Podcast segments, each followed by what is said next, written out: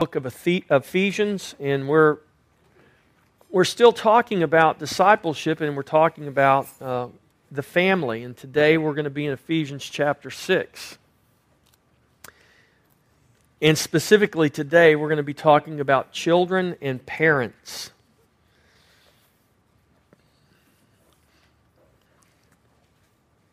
Genesis 18:19 says, and this is the Lord speaking of Abraham. He says, "For I have known him in order that he may command his children and his household after him that they keep the way of the Lord to do righteousness and justice, that the Lord may bring to Abraham what he has spoken to him."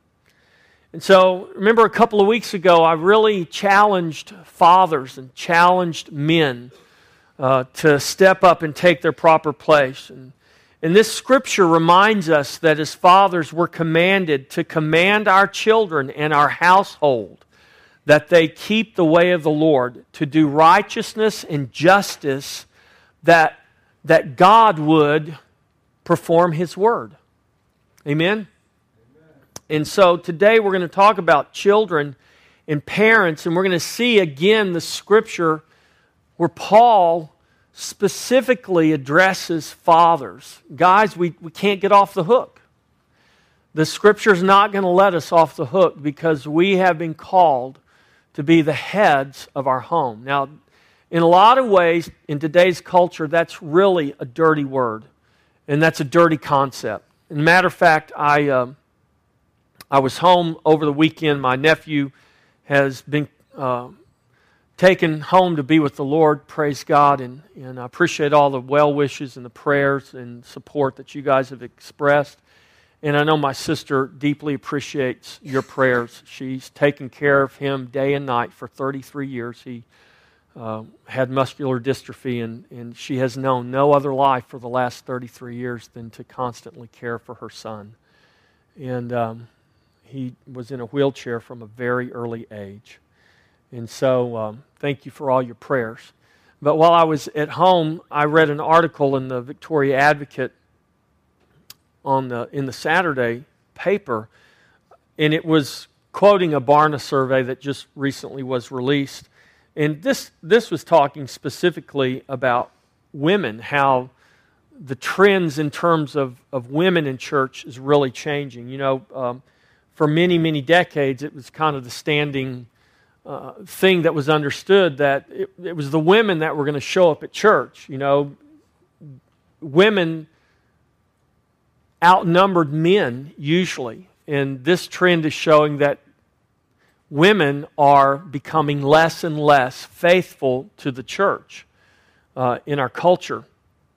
And it also, and so in that, there were people commenting as to why that is and why women were abandoning the church. And and a lot of the people that they had interviewed uh, for this article in the newspaper uh, indicated that one of the major reasons that women were leaving the church is because the church, it, in too many ways, still holds to antiquated views about the role of women and you know this these are offensive concepts to say that the husband is the head of the wife or wives somehow, that we imply wives should be submissive to their husbands, that women are tired of that and they're not going to put up with that, and that it's time for women to take their proper place. I'm reading this article, I'm thinking, well, man, uh, I'm saying just the exact opposite of what these people are saying. Um, and so you see where there's a dilemma in the church because the church is trying to figure out and, and they said it in this article. How do we keep women? How do we draw women? Well, we need to not stress these things because these things in Scripture don't apply anymore in today's culture. Do you see? Do you see the slippery slope we're going down? And we wonder why our culture, why our world is in such disarray and we're willing to take this Bible and basically either rewrite it or just rip whole sections out of it because it just doesn't apply anymore. And the church better get current because the Bible obviously is not current anymore. That's really what they're saying. And there are men of God, and there's movements that are promoting that. So we rewrite the scripture and we take all the gender references out because we don't want people to get offended because of gender reference. I mean, these are realities.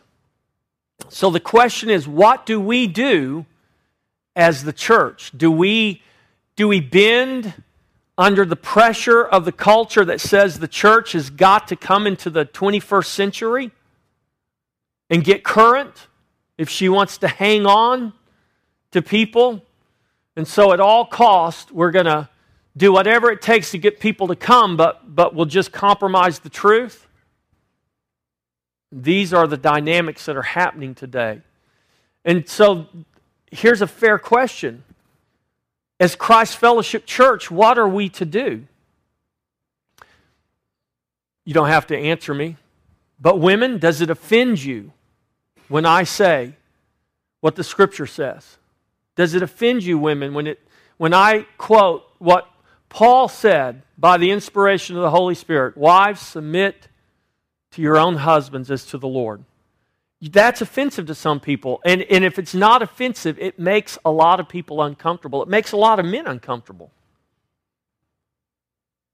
And of course, we always want to concentrate on that one, and we don't want to ever go to the next one. Husbands, love your wives as Christ loved the church and gave himself for her. And I, I always say the reason women have a problem submitting is because we don't have men willing to die for their wives. I mean, you know, we won't even give up a good football game for them, much less our life, right?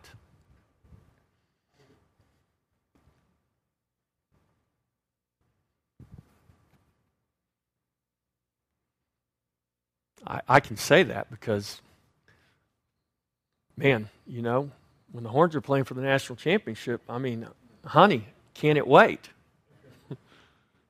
I'm not going to stand up here and pretend like I'm some self righteous or perfect. My wife will tell you real quick, I'm not. I mean, these are, this is human nature, right? This is our fallen nature. This is what we struggle with. Putting our self will or our convenience above what, what is demanded of us. I mean, we don't need to all get, you know, high and mighty here. I mean, we all struggle with these things, right? And yes, I would I would die for my wife if I had to. I, mean, I think most husbands here would, would say that. And the reality is, you're probably never going to be put in that position. So here's what I think most wives probably feel. The reality is, you probably would die for me if you had to, but more than likely, you're never going to have to die for me. But won't you just take out the trash for me? I mean, you're not going to have to die for me. I know you would if you had to, but, but sometimes would you wash the dishes for me? I mean, sometimes our wives, at least I know my wife's not asking me to die for her, but she is asking me if, if I'll do the dishes sometimes. Or if I'll take out the trash without her having to ask me five times or if I will, whatever. You know, guys, you can think of the list, right? Or here's a good one that happens a lot in my house. If I'll just listen to her and not get preoccupied, but when she talks to me, if I would really listen to her words. Guys, have you ever been talking to your wife and you get distracted. I don't know if I have ADHD or whatever. They, I don't know if I have that or not. I, I was never tested for it. I, I don't know. But I do know sometimes my wife talks to me and I'll find myself. Now, I really do believe I can multitask. I, I really do. Um, I, like Mac computers, and you know, Mac Mac 88 is Windows 98. And, and Macs were multitasking way before uh, you know, those other. So I, I'm like, I really believe I can multitask. And so I can be looking over here and thinking about something else while my wife's talking to me, and but she doesn't think I can. And she'll say, You're not listening to me. I say, Yes, I am. What did I just say? Now, sometimes I can tell her what she just said, but sometimes I can't. But the reality is, I told this to a guy the other day. I said, You know, bro, whether you are or whether you aren't, the perception is is that you're not paying attention. And if that's the perception our wives have, then there really is a problem. I mean, you know, these are these are things that that every relationship, whether it's a husband or wife, brother, sister, friends, I mean, these are these are things, but but we get back to what what is the scripture saying here? Why does the scripture, why do these things make us feel uncomfortable? Why do they make us well, a lot of times it's because we we know what they say and we want to apply them selectively. Like husbands always want to make sure their wives get that part about submitting. But then we want to conveniently forget that part about loving and giving ourselves as Christ did. And so today, uh, we're going to talk about children obeying their parents. And when we, as we've gone through Ephesians chapter 5 and now we're in Ephesians chapter 6, one thing I, I want to remind you of just turn there to Ephesians chapter 5. And remember, last week we talked about how Paul told us how to walk and how it was like this, you know, this big picture, and Paul is zeroing in walk in love as Christ loved us and gave himself for. Well, he tells that to all of us before he, he tells that to wives specifically and husbands specifically. So, as believers, we're commanded to all walk in love as Christ loved us and gave himself for us. And then he says, You were once darkness, but now you are light in the Lord. So he says, Walk as children of light. And then he, he mentions the fruit of the Spirit. And as we walk as children of light, that's not just some general term, but that, that should look a certain way. That should demonstrate something. That should manifest something. And Paul reminds us of the fruit of the Spirit love, joy, peace, patience, kindness, gentleness, faithfulness, self control. Excuse me. And we're going to talk a little bit about self control today. Then he brings it down and he says, Walk not as fools, but walk as wise. He says, Walk circumspectly. And that word means accurately. Walk accurately. And you see, Paul is, man, he is focusing, he's narrowing in on something here. How do we walk accurately? According to what? What's the pattern that we're to accurately walk according to? It's the pattern of Christ. It's Christ. Christ is the pattern. Remember, a few weeks ago, I did a, I did a sermon series about the pattern of the house. Christ is the pattern of the house. He is the plan, He is the blueprint, He is the pattern. And, and His is, He is the pattern that we are to walk after. And so when we when Paul says walk accurately, circumspectly, he is the pattern that we're to walk after. And then he makes this statement in verse 18. Don't be drunk with wine in which is dissipation, but be filled with the Spirit. Be filled with the Spirit. Now, we're not going to concentrate on that today because I'm going to concentrate on that after we finish today's, because this all still has to do with discipleship. It all has to do with discipleship. And so he says, Be filled with the Spirit. And he tells us very specific things. A spirit filled life will speak a certain way, a spirit filled life will have a melody that comes from the heart. In other words, it will have an attitude of the heart that will sound and look a certain way. A spirit filled life, he says, will be a life that is full of thanksgiving. It will give thanks in all things, not just the things that are good or easy to give thanks for, but it will give thanks in all things. And then he says this a spirit filled life is a submitted life, submitting to one another in the fear of the Lord. And then he says this this is your favorite part, wives. Verse 22 Wives, submit to your own husbands as to the Lord. and, and you know, we can do. Um, we can do gymnastics with these words, but the reality is these words mean what they mean. Well, you know, to submit really, uh, it, well, what it really means, well, what it really means is to submit.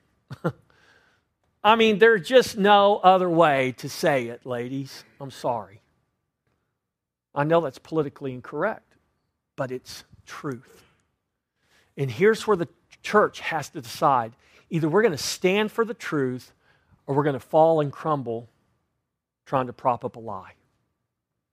And I'm telling you what, see the problem is is this is all happening at the pace it always happens in cultures and societies. You know, Rome didn't fall one day after she was established. Matter of fact, it was many centuries after she was established, she fell. But her decline was a long, slow decline that was denied by most of the people who lived within the empire. Sound familiar? America's not going to fall in one day. Her decline is going to be just like the decline of every other great power that's ever existed on the planet Earth. It will be a slow decline, and the majority of the people in that nation will deny the reality of that decline. And the voices, like the prophet Jeremiah, who are trying to herald the truth and tell the truth, those voices are denied and shut up. And so, we as the church, we're called to be heralds of the truth, proclaimers of the truth. Might not be popular, might not be politically incorrect. But the Bible doesn't say political correctness will set you free, it says the truth will set you free. And you and I know that the truth, especially in this day and time that we live in, the truth is rarely politically correct any longer. Um, do you guys agree with me? It is the truth. But as children of God, as the church of the Lord Jesus Christ, we've got to be committed to truth regardless of the cost.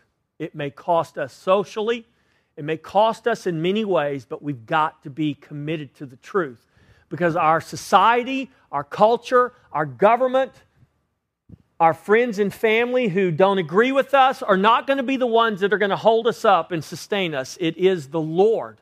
And if we abandon the truth of the Lord God Almighty, we are left with nothing but an illusion. I don't care how big and how many people we have following us. Doesn't, that doesn't matter at all. What matters is this right here the truth. And I think if you look in general at what's happening in our culture, you'll see, man, it, it is just, it's tracking. There's a parallel track of what's happening in the church with what's happening in the culture. And that's not an accident. And so these things become unpopular. Why? Because our culture changes yeah, the culture changes, but God doesn't change. Amen? Political correctness changes, but the Word of God doesn't change. Scripture doesn't change. And actually, this, this truth about wives and husbands really should be a truth that brings great security.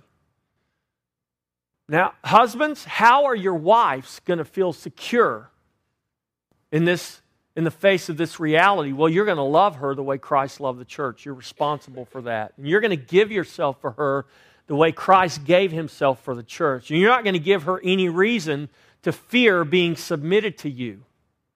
And you're going to remember that before the scripture says, submit wives to your husbands, it says submitting to one another in the fear of the Lord. And you're going to remember that, that even though your wife is to be submitted to you, you both are submitted under the headship of Christ.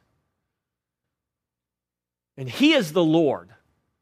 And He is the one ultimately who is in control. And if we follow His will and His leading, our wives should find nothing but safety, security, and joy in the relationship that we call marriage. And so you see, then Paul addresses husbands. And he compares this whole relationship to Christ and the church. As a matter of fact, he says, This is a great mystery, verse 32. I speak concerning Christ and the church. Now, what's Paul talking? He's Paul is still talking about a spirit-filled life here. He's still talking about what it means to be in Christ, what it means to be a Christian, how that affects every area of our life. Another thing we need to stop doing is compartmentalizing our life. You don't have a work life, a church life, a play life, a home life. That's, that's, that's not true. That's, that's something we've made up. You have one life, and that life is in Christ. And whether you're at work or whether you're at play or whether you're here listening to me or whether, whatever you're doing, you, you don't have compartments you move to. You don't have a spiritual life and a secular life. You're, you should not be one way on Sunday morning and another way on Friday night or Thursday morning or Tuesday midday. You shouldn't be. It should be the same all the time because you live under the headship of the same Lord. You didn't stop being in Christ when you left the church building on Sunday morning. You're still in Christ on Monday morning. And so our lives should, should communicate that, should, should manifest that. And so Paul is, this is all inclusive. This is a big picture. He's, he's putting everything together here. And he's showing us something. So it goes on and he says, he says, This is a great mystery. I speak concerning Christ and the church. Nevertheless, let each one of you in particular so love his own wife as himself, and let the wife see that she respects her husband. And then he says, Children, are you listening, children? We're all children, aren't we? This applies to all of us. If you're here today, you're a child of somebody, right? Yes, you are. So, children, obey your parents in the Lord, for this is right. So obviously, when Paul wrote this letter, he wrote it and he's addressing children. There were children in the congregation that this letter was being read to. Now, I'm not anti children's church and programs, but here's another problem we have in the church. We have developed a system whereby, take my grandson, Ephraim. Ephraim could, depending on the church that he goes to, he could, when his parents bring him to church on Sunday morning, they could drive up to the church, they could go to the nursery, they could drop him off, and for the next 18 years of his life, he will know nothing except interaction with children his own age. And then when he turns 18 and we say, well, you're done with children's church, and we throw them into big church, that's, those are the terms we use children's church and big church. This is in case you guys didn't know, this is big church here. You're in big church right now. Whew. So when they turn 18, we throw them into big church, and you know what we expect? We expect that they just know how to behave in big church. But, but yet they've spent their whole life learning with people their same age, and they've been given candy, and they play games, and they do all kinds of things, and they get in big church, and they say, Hey, the pastor, I noticed today the pastor didn't give me any candy today. We didn't play any games. We didn't have any balloons. Uh, there were no puppets. There, you know, he wore regular clothes. I mean, there, there were no props anywhere. I'm, this is kind of boring. I, I think I'll go do something more fun. I think I'll go to the lake instead. You don't believe me? The statistics don't lie. They're leaving the church in droves. In droves. You know why? Because big church, it's not relevant for them. It's not what they've spent 18 years learning. It's not what they've become conditioned to expect. And so I've had parents tell me, well, you know, we really liked your preaching, but, you know, um, we, we really just want to get a break from our kids when we come to church. Oh, and I just smile politely. like, well, it's only during worship. What's the problem? Yeah, but I can't get into worship, you know, when I worry about my kids right there. And This is real, people. And we wonder, we wonder why our culture's falling apart. Well, why can't that teacher get my kid under control? I don't understand. Well, well, maybe that teacher doesn't want to be bothered with your kid either. I mean, your kid's not even hers.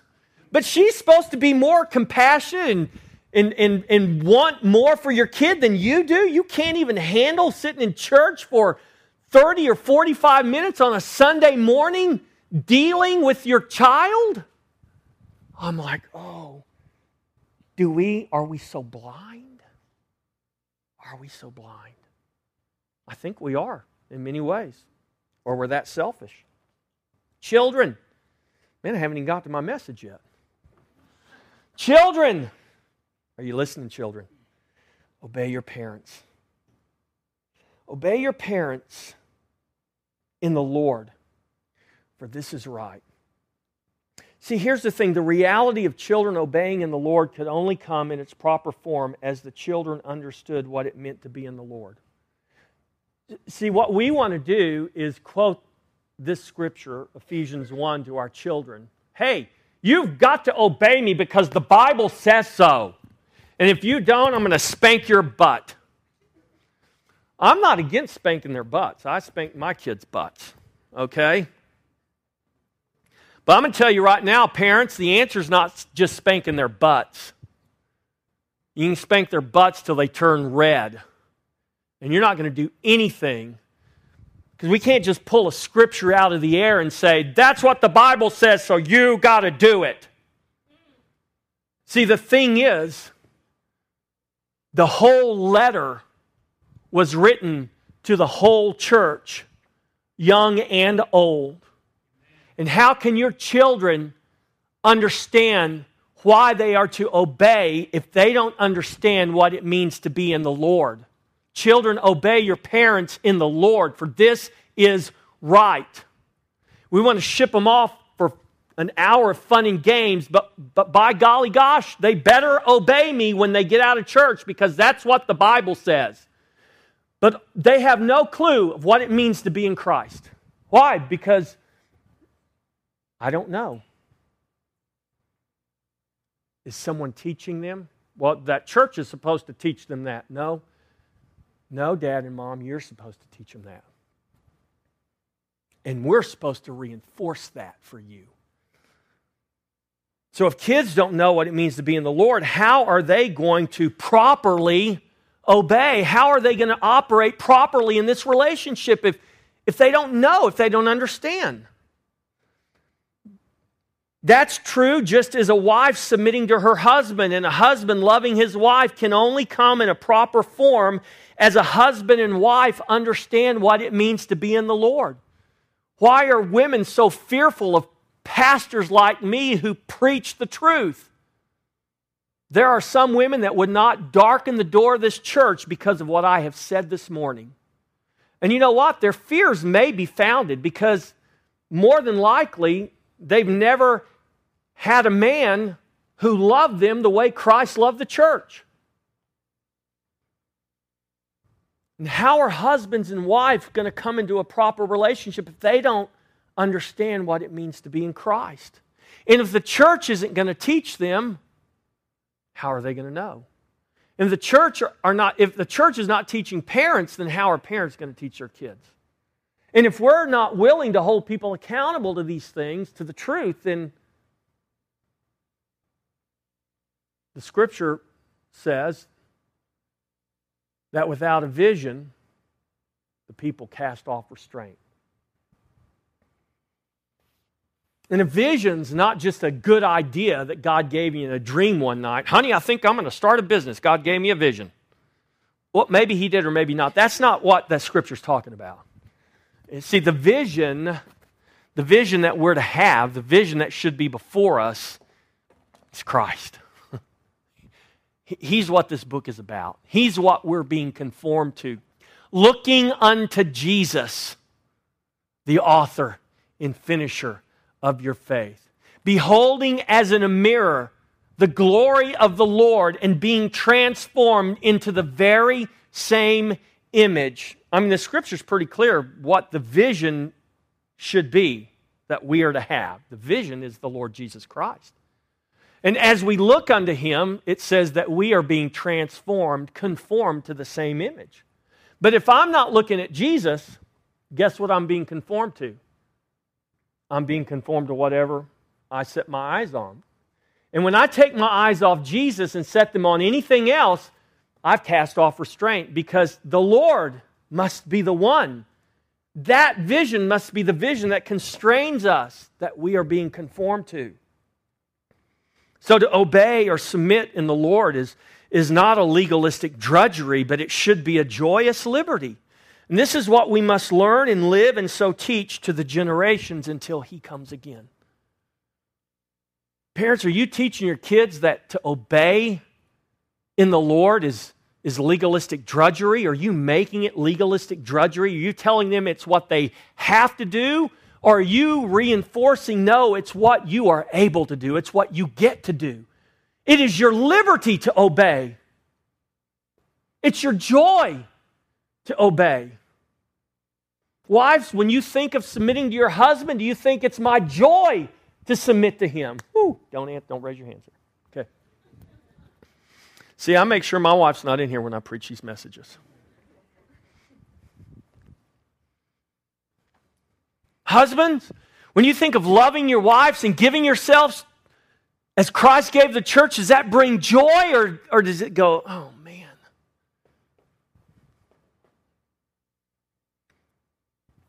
Children, obey your parents in the Lord, for this is right.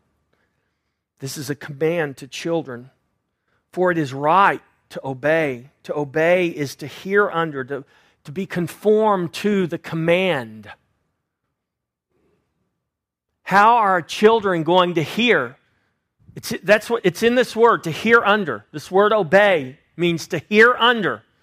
How are our children going, how are they going to hear, fathers, parents, if we're not speaking to them the things that they need to hear? And I'm not just talking about when you finally get fed up with your kid and, and, and he hasn't done or she hasn't done what you asked him to do, so now you're going to march in there and take your rightful place.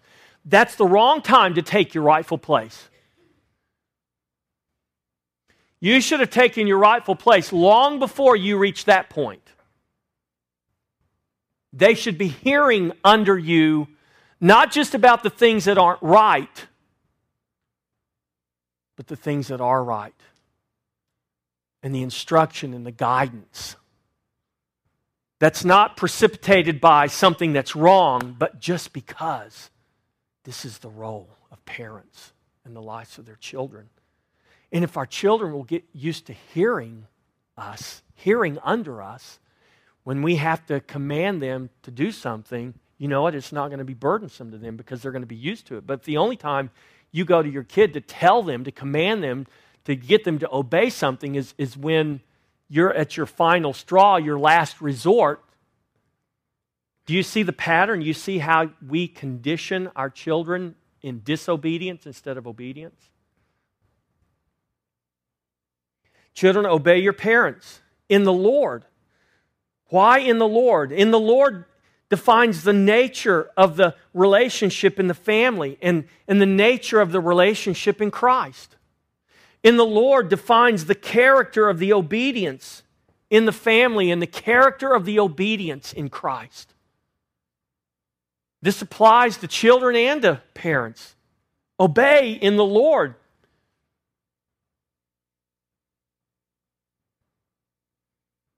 How do you come to your children, parents? And of course, parents always want to, you know, well, you know, Jesus, he did take a whip and drive out the money changers from the temple. Why do we always want to take one example and use that to justify? How did Jesus teach his disciples? I submit to you that the same way Jesus taught his disciples is the same way we should teach our children. Does that mean that there's never room for, for discipline in terms of taking a whip after them? Well, maybe not a whip. Though my mom, my mom used a horse whip on me when I was a kid. We had a, it was like a little riding whip. Oh, man. It had two little things, and man, it, it, it leave you two whelps right there, everywhere it hit you. One day, my Aunt B, my Aunt B didn't have any children. We were, she was like my grandma. She loved us like her own. And my mom was disciplining us. And somehow, that horsewhip disappeared that day, and we never could find it again. now, I don't know if it was just coincidence that Aunt B happened to be at the house when mom was using the horsewhip. I don't know. But, but to this day, we've never found the horsewhip. I don't know what happened to it. I really would like to have it. It was kind of cool. Children, obey your parents in the Lord. For this is right, this is righteous. The obedience of children does not make them righteous, but reflects the righteousness of Christ through their actions under the instruction of their parents. Colossians 3:20 says, "Children obey your parents in the Lord, for this is well pleasing to the Lord." This is because it reflects well the Lord. Listen. Why is it well pleasing to the Lord? Because it reflects well the Lord in all he modeled for us as it pleased him to obey his father. Children, do you do you find your pleasure in obeying your parents? Jesus found his pleasure in obeying his father. As we disciple our children, parents, in the Lord, they will come to know that it is their pleasure to obey you.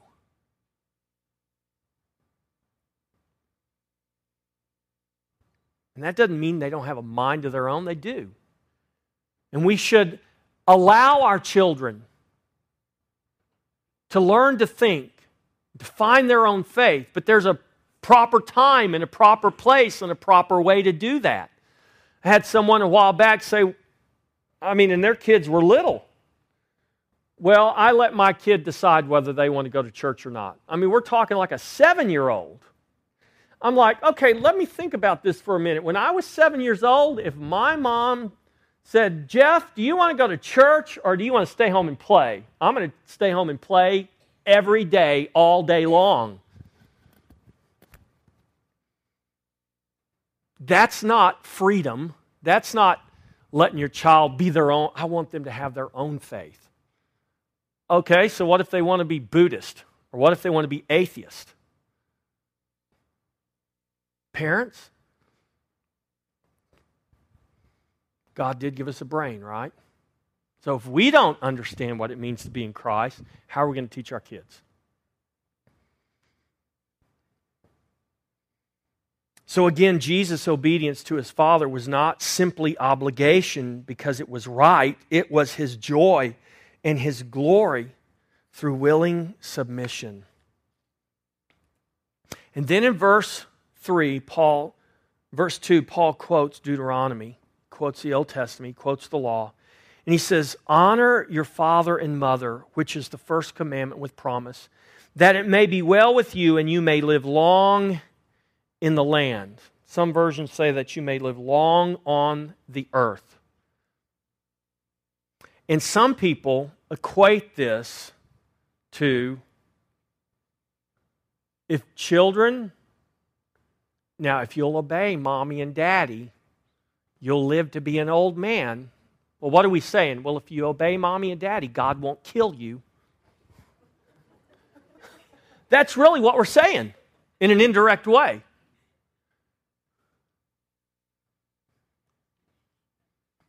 I just had a nephew. He died at 33. That's pretty young. Well, Jesus died at 33. I guess he wasn't a very obedient son, was he? Let's not try to make the scripture mean something it's not intended to mean. Don't threaten your children. Now, when that commandment was given, you know what they used to do to rebellious children?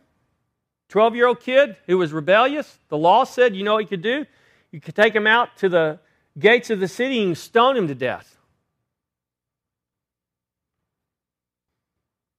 Now, in a sense, they weren't saying God would kill you. They're saying if you'll obey and not be rebellious, we won't have to kill you. Seriously. We won't have to execute the death penalty on you if you will obey your parents, and you'll live long in the land. There's a greater spiritual implication here, I believe. Who is our land? Who is our promised land? Christ is our promised land. There is a principle of, of obedience, of honor. To honor means to, means to value and revere. If we don't value and revere our earthly parents, how are we going to value and revere our heavenly Father? We won't. And if we don't value and revere our Heavenly Father, it's going to be pretty hard to come into the land, isn't it? It's going to be pretty hard to find eternal life in Christ if we don't value and revere our Heavenly Father. Because if we don't value and revere the Heavenly Father, we're not going to value and revere the Son.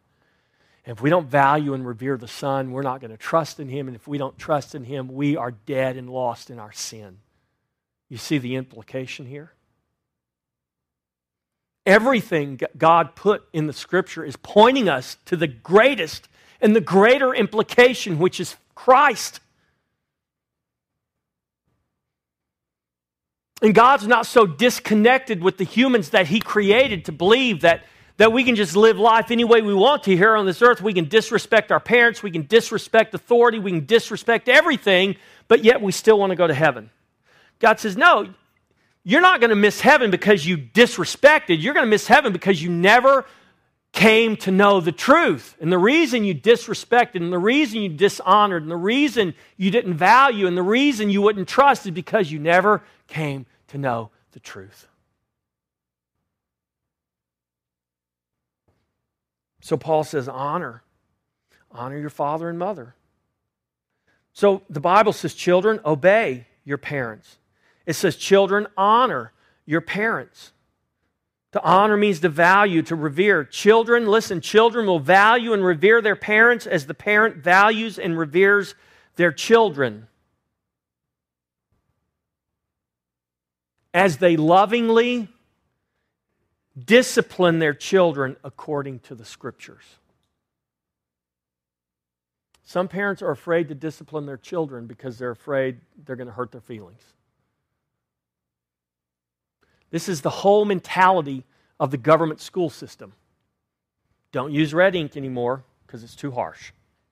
That's true. That's a real deal. Now, I don't know if they still use it in Taylor or not, but there are school districts who have abandoned red ink because it's too harsh.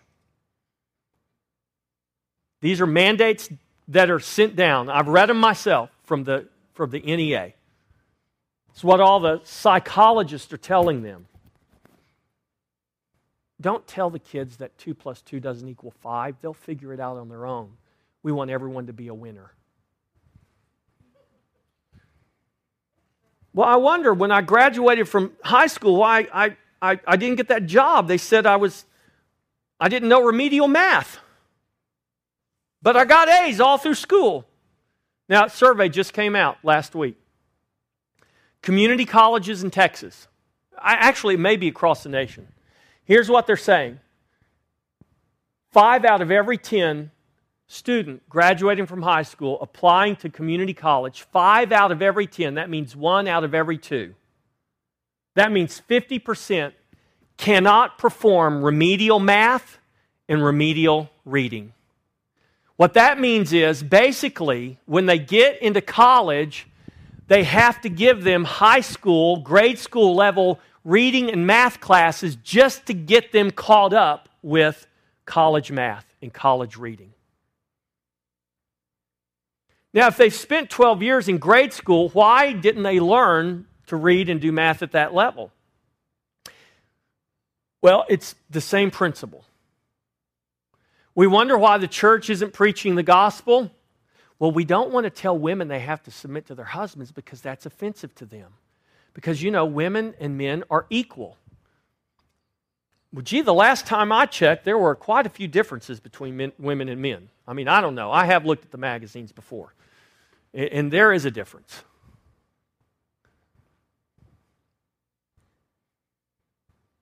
In every way, there's a difference.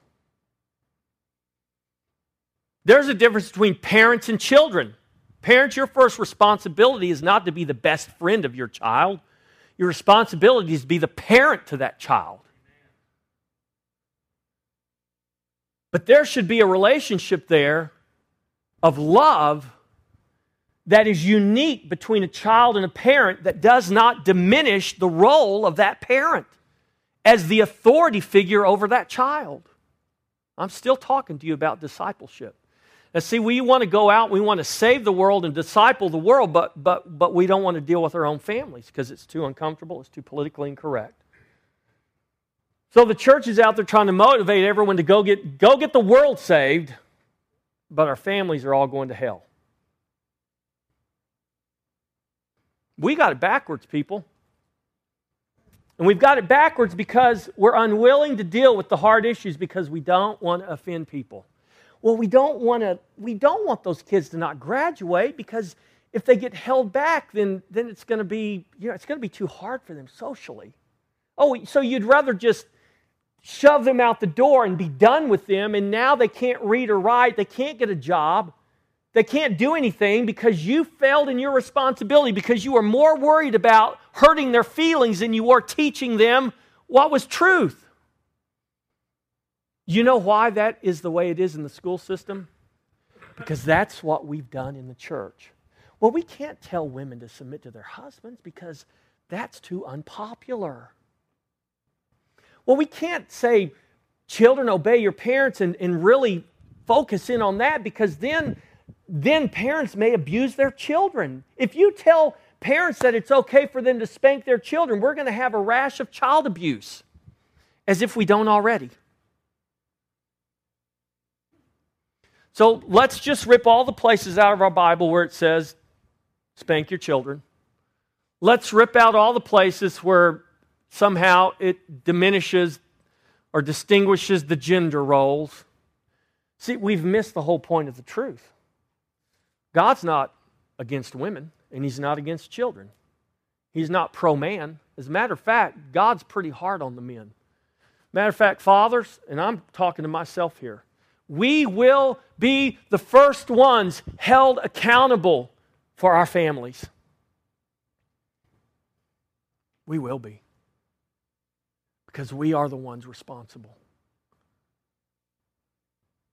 And we keep being like Adam and put it off on the woman. God, it's that woman. God, it's that woman. God, it's that woman. Well, you know, if that woman would just do what I want her to do, then I wouldn't divorce her. Well, buddy, maybe if you'd love her the way Christ loved the church and gave himself for her, maybe you would find that you wouldn't have to divorce her. She'd be fighting to keep you. Who wouldn't?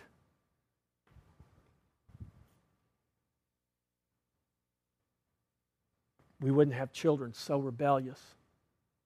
Why do you think children are rebellious? Now, I know there's exceptions to every rule, but I'm going to tell you what the reason most children today are very rebellious is because their parents are rebellious. and parents want their kids to be what they refuse to be. Now, listen, Johnny, when you go to school, you do what that teacher tells you to do. Don't you cheat on those tests anymore. Cheating is evil. Honey, I know that we didn't really have this deduction, but man, they'll never catch us. Let's just go ahead and write this off. The chances of us ever being audited by the IRS are slim to none. Let's go ahead and take that deduction because we need the money. Oh, but Johnny, don't, te- don't, cheat, don't cheat on your test, but I'm going to cheat on my taxes. Don't lie to the teacher, but I'm going to lie to my boss.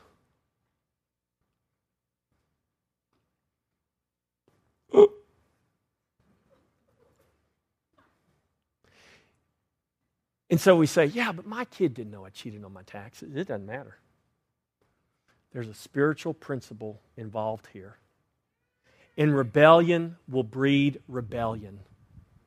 And parent, if you are rebellious, you're going to have a rebel- rebellious kid. Now, there are exceptions. There are kids that grow up with no oversight. And I'm telling you what, it is the grace of God that they're able to come through. But in general, God has given parents a responsibility. So it says, honor your father and your mother. Children are best taught by example, not simply by what we say. And this is exactly why Paul writes the next verse. Let's go to the next verse. Ephesians 6 4. I'm sorry. Yeah. And you fathers, fathers, do not provoke your children unto wrath, but bring them up in the training and admonition, or the nurture and admonition of the Lord. Now, this is a warning to fathers, but it's also a reminder that ultimately the father is the one responsible to lead his family in the way of the Lord. Dads, we can never say it's mom's fault because that kid doesn't love Jesus.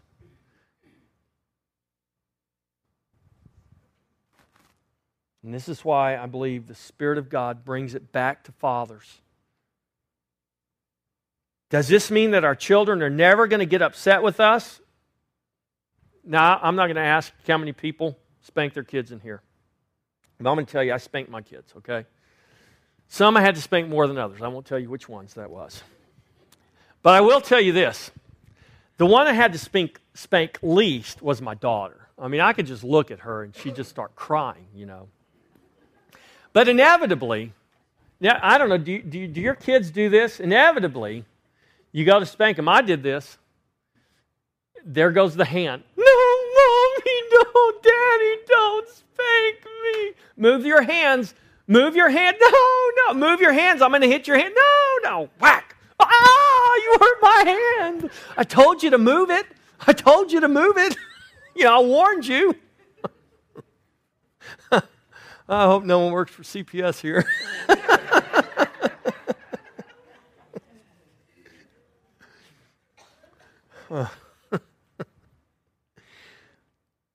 But it is. It, it, it doesn't mean. So, did my kids get upset when I spanked them? Yes. Did they get mad? Yes. Did they get their feelings hurt? Yes. So, let's understand what Paul is saying and what he's not saying. I mean, if we if we expected that we're going to discipline our children and they're never going to become angry or upset or get their feelings hurt, then we're, we're never going to administer proper discipline. That's unreasonable. This is not what he's talking about. So, if discipline can only be administered in a way in which children don't get upset, angry, or their feelings hurt, then, then we can't administer proper discipline. So, proper discipline, listen, parents, especially you dads, and, and I know this from experience. I didn't do this one. Proper discipline is not more velocity with the paddle. It's not. Proper discipline is not more volume in your voice. Now, I've, I've, got great, I have a real great volume. My, my voice volume goes, the numbers go real high. I'm just a real loud person. You guys have never heard me really get loud. You might think you have, but you really haven't. But proper discipline is not more volume, in our voices, and it's not more animation as we rant and rave. have you ever done that? I have. I'm glad my family never took a video of me. Now, it's a good thing I'm not a father now, because now they video everything. Back then, we didn't have video cameras, thank God. be terrible, it'd be horribly embarrassing. But I've told you guys this story before. You know, and when I lived in the mobile home, I had that door. I kicked in the, the, the storm door. And I left the storm door there kicked in and damaged as a reminder to myself of how stupid I can become when I let my anger. I don't take my anger out on living things, I take my anger out on, on inanimate things. I don't get mad at people like I get mad at my car because I, I, never can fix my. I hate working on cars, man. I could never be a mechanic. I get, you know, I get mad at things like that. And Andrea's like, "That's so stupid. It's a, it's a machine. It can't. It. Why are you mad at something that it's just a machine? Yeah, but I'm mad because well, why? Because I can't fix it. So, discipline is not, proper discipline is not those things. So, we can't, listen, we must not confuse parental anger with parental discipline. Or we can't confuse a parent's lack of self discipline for the discipline a parent is to properly administer to their children. So, this brings up a, an important question should, should parents never be angry when they discipline? And, and, I don't believe there's anything wrong with being angry when you discipline, but you must never angrily discipline your children. There is a difference between being angry and angrily disciplining your children. I can be righteously angry about something my child has done, and I can discipline them in that righteous anger. But where we get into trouble is when we let our anger get out of control and we are angrily disciplining our children. That is a sin. And so Ephesians 4:26 says be angry and do not sin. It didn't say anger is a sin, it says there is a sinful ang- anger. Don't be sinfully angry. Be angry and do not sin. Don't let the sun go down on your wrath, nor give place to the devil.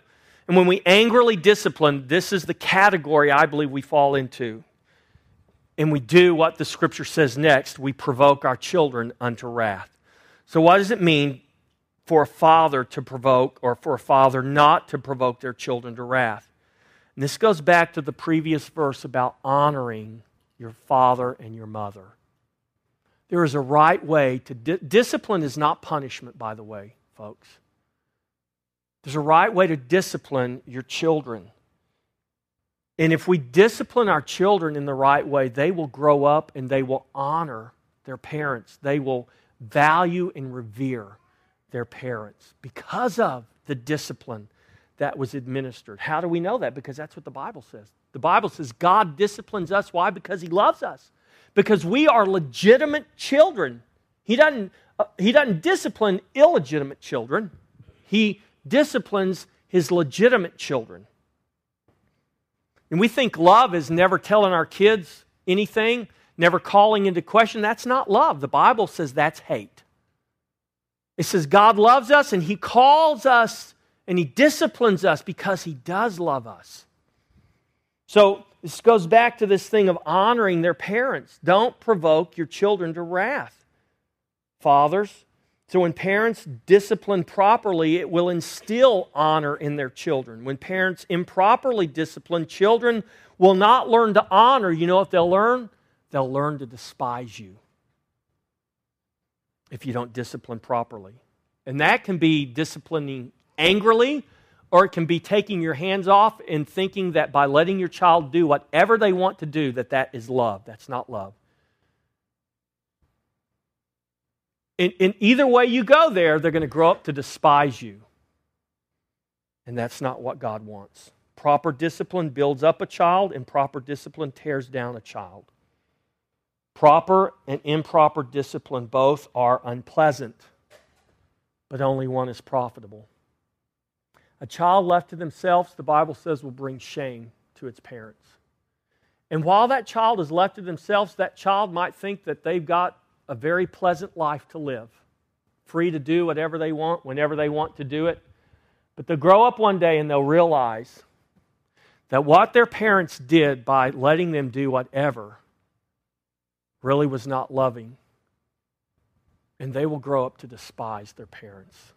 I deal with way too many people who have experienced that. People who struggle with loving God and they, they struggle with loving God because they can't love their parents. And they can't love their parents because their parents would never administer biblical discipline to them.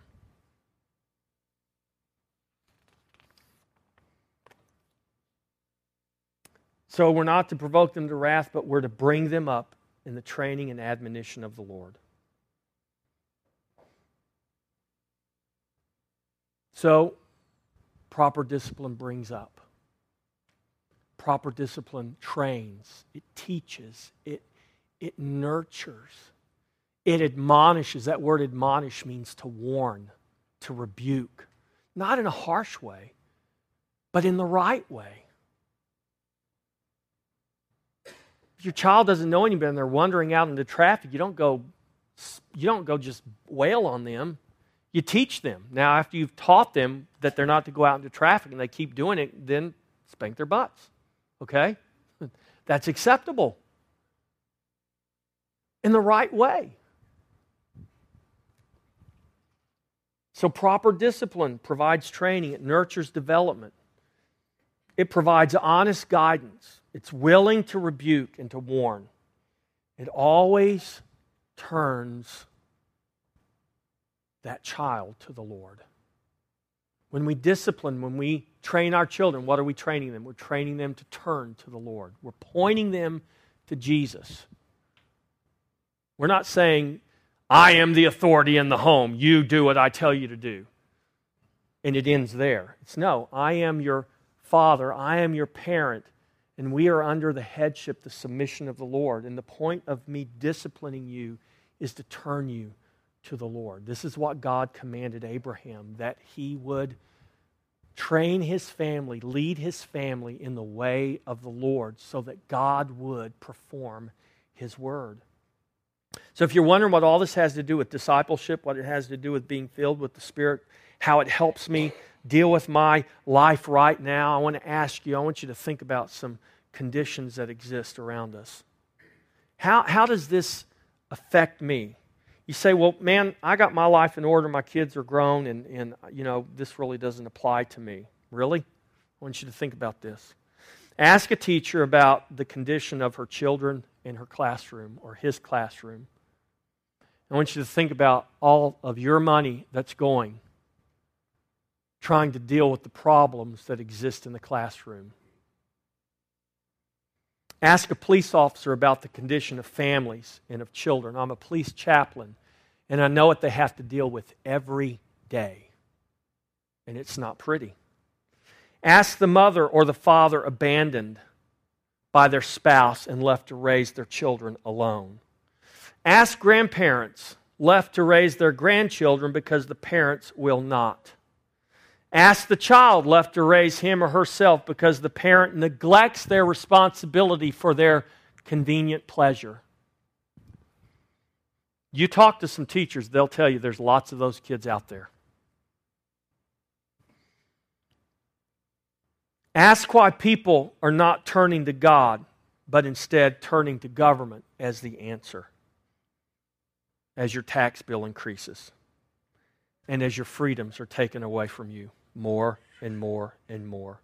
Ask why our nation seems to be crumbling into an ever deepening crisis. Ask yourself that question. Ask why the church is more concerned with appeasing man than pleasing God. Ask why the church is failing to preach, teach, and live the gospel.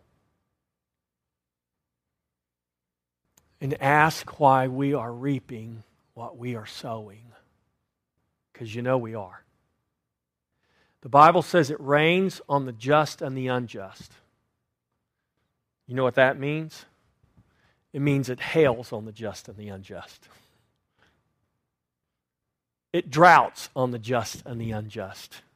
It floods on the just and the unjust. What this nation is sowing and now reaping Guess what? The righteous who live in this nation, you might say, but I've done everything the right way. It doesn't matter. It is raining on us right now. So, what is the church going to do? Is she going to throw in the towel and say, it's not worth it? I'm just going to survive here on earth until I die and I'm going to go to heaven and be done with it. That's like the school administrators who say, we're just going to get these kids through school, we're going to pass them so we can keep getting government money, and then once they're out of here, then it's somebody else's problem.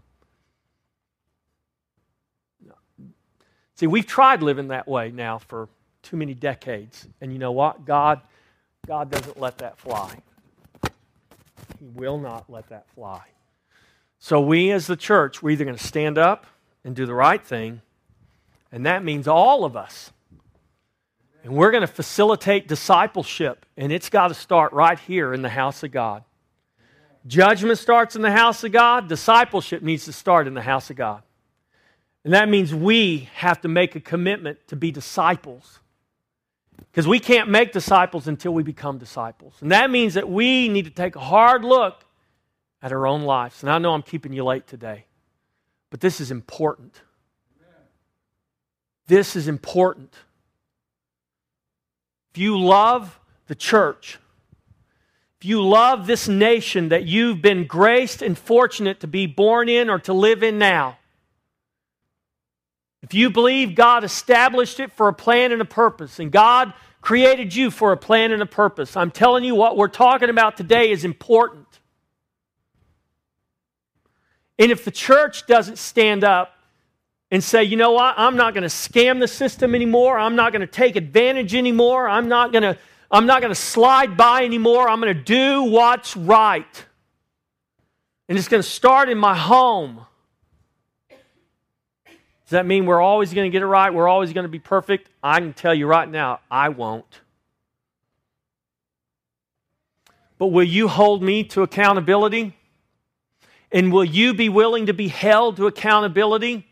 Or are we going to get our feelings hurt and take our ball and go home? See, this is the problem in the church. Everybody gets their feelings hurt and they want to take their ball and go home.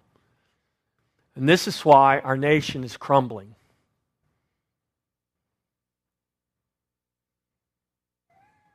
How many of you parents have ever had a kid say, Well, I'm just going to run away from home? Caleb did. He ran away from home one time. I think that was the time he called his mom Saddam Hussein. and he ran away from home. He did. He really did. He called her Saddam Hussein. It was right in the middle of the first Gulf War, and he just said, You are Saddam Hussein. You're just as mean as Saddam Hussein. Sorry, I didn't mean to embarrass you or anything, but. And he did. He ran away from home. He didn't get very far. He realized. You know why he came back? He came back because we're family. We watched him out the window, but we weren't going to let him go. You know why? Because we're family.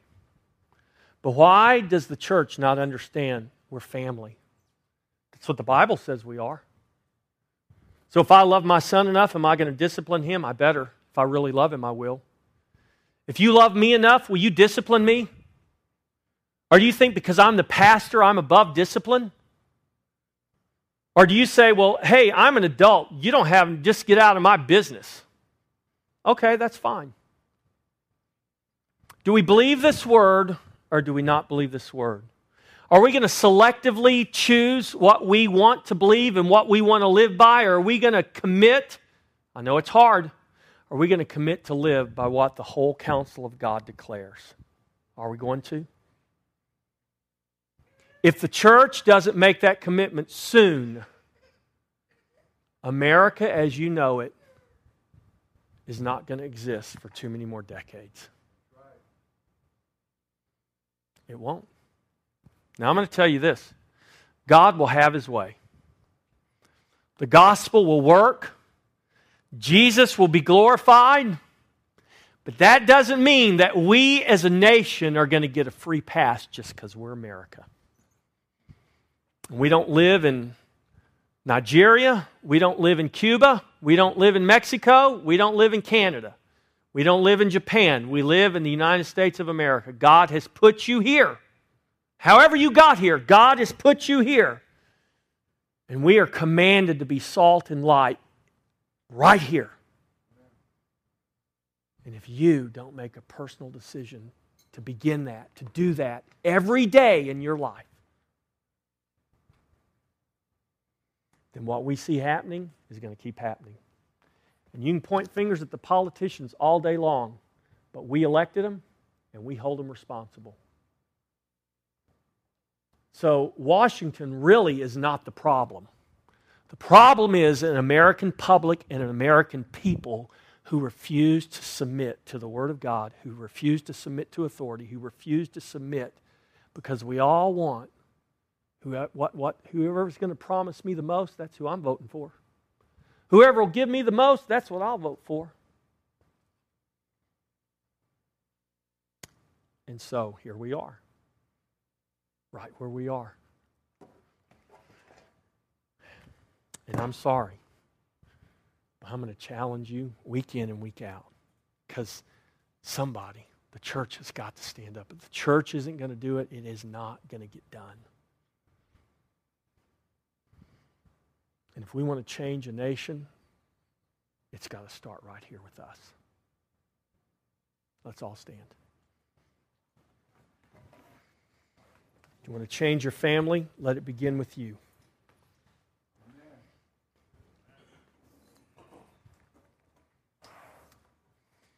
Well, Father, we know Christ is the answer. But we know, Lord, that is the answer. But the solutions are not easy and they are not quick. And Lord, I truly believe that's part of our problem. We want an easy and quick solution to everything, and there is none. And there certainly is not when we talk about these issues that affect our families, that affect, Lord, our churches, that affect ultimately our nation.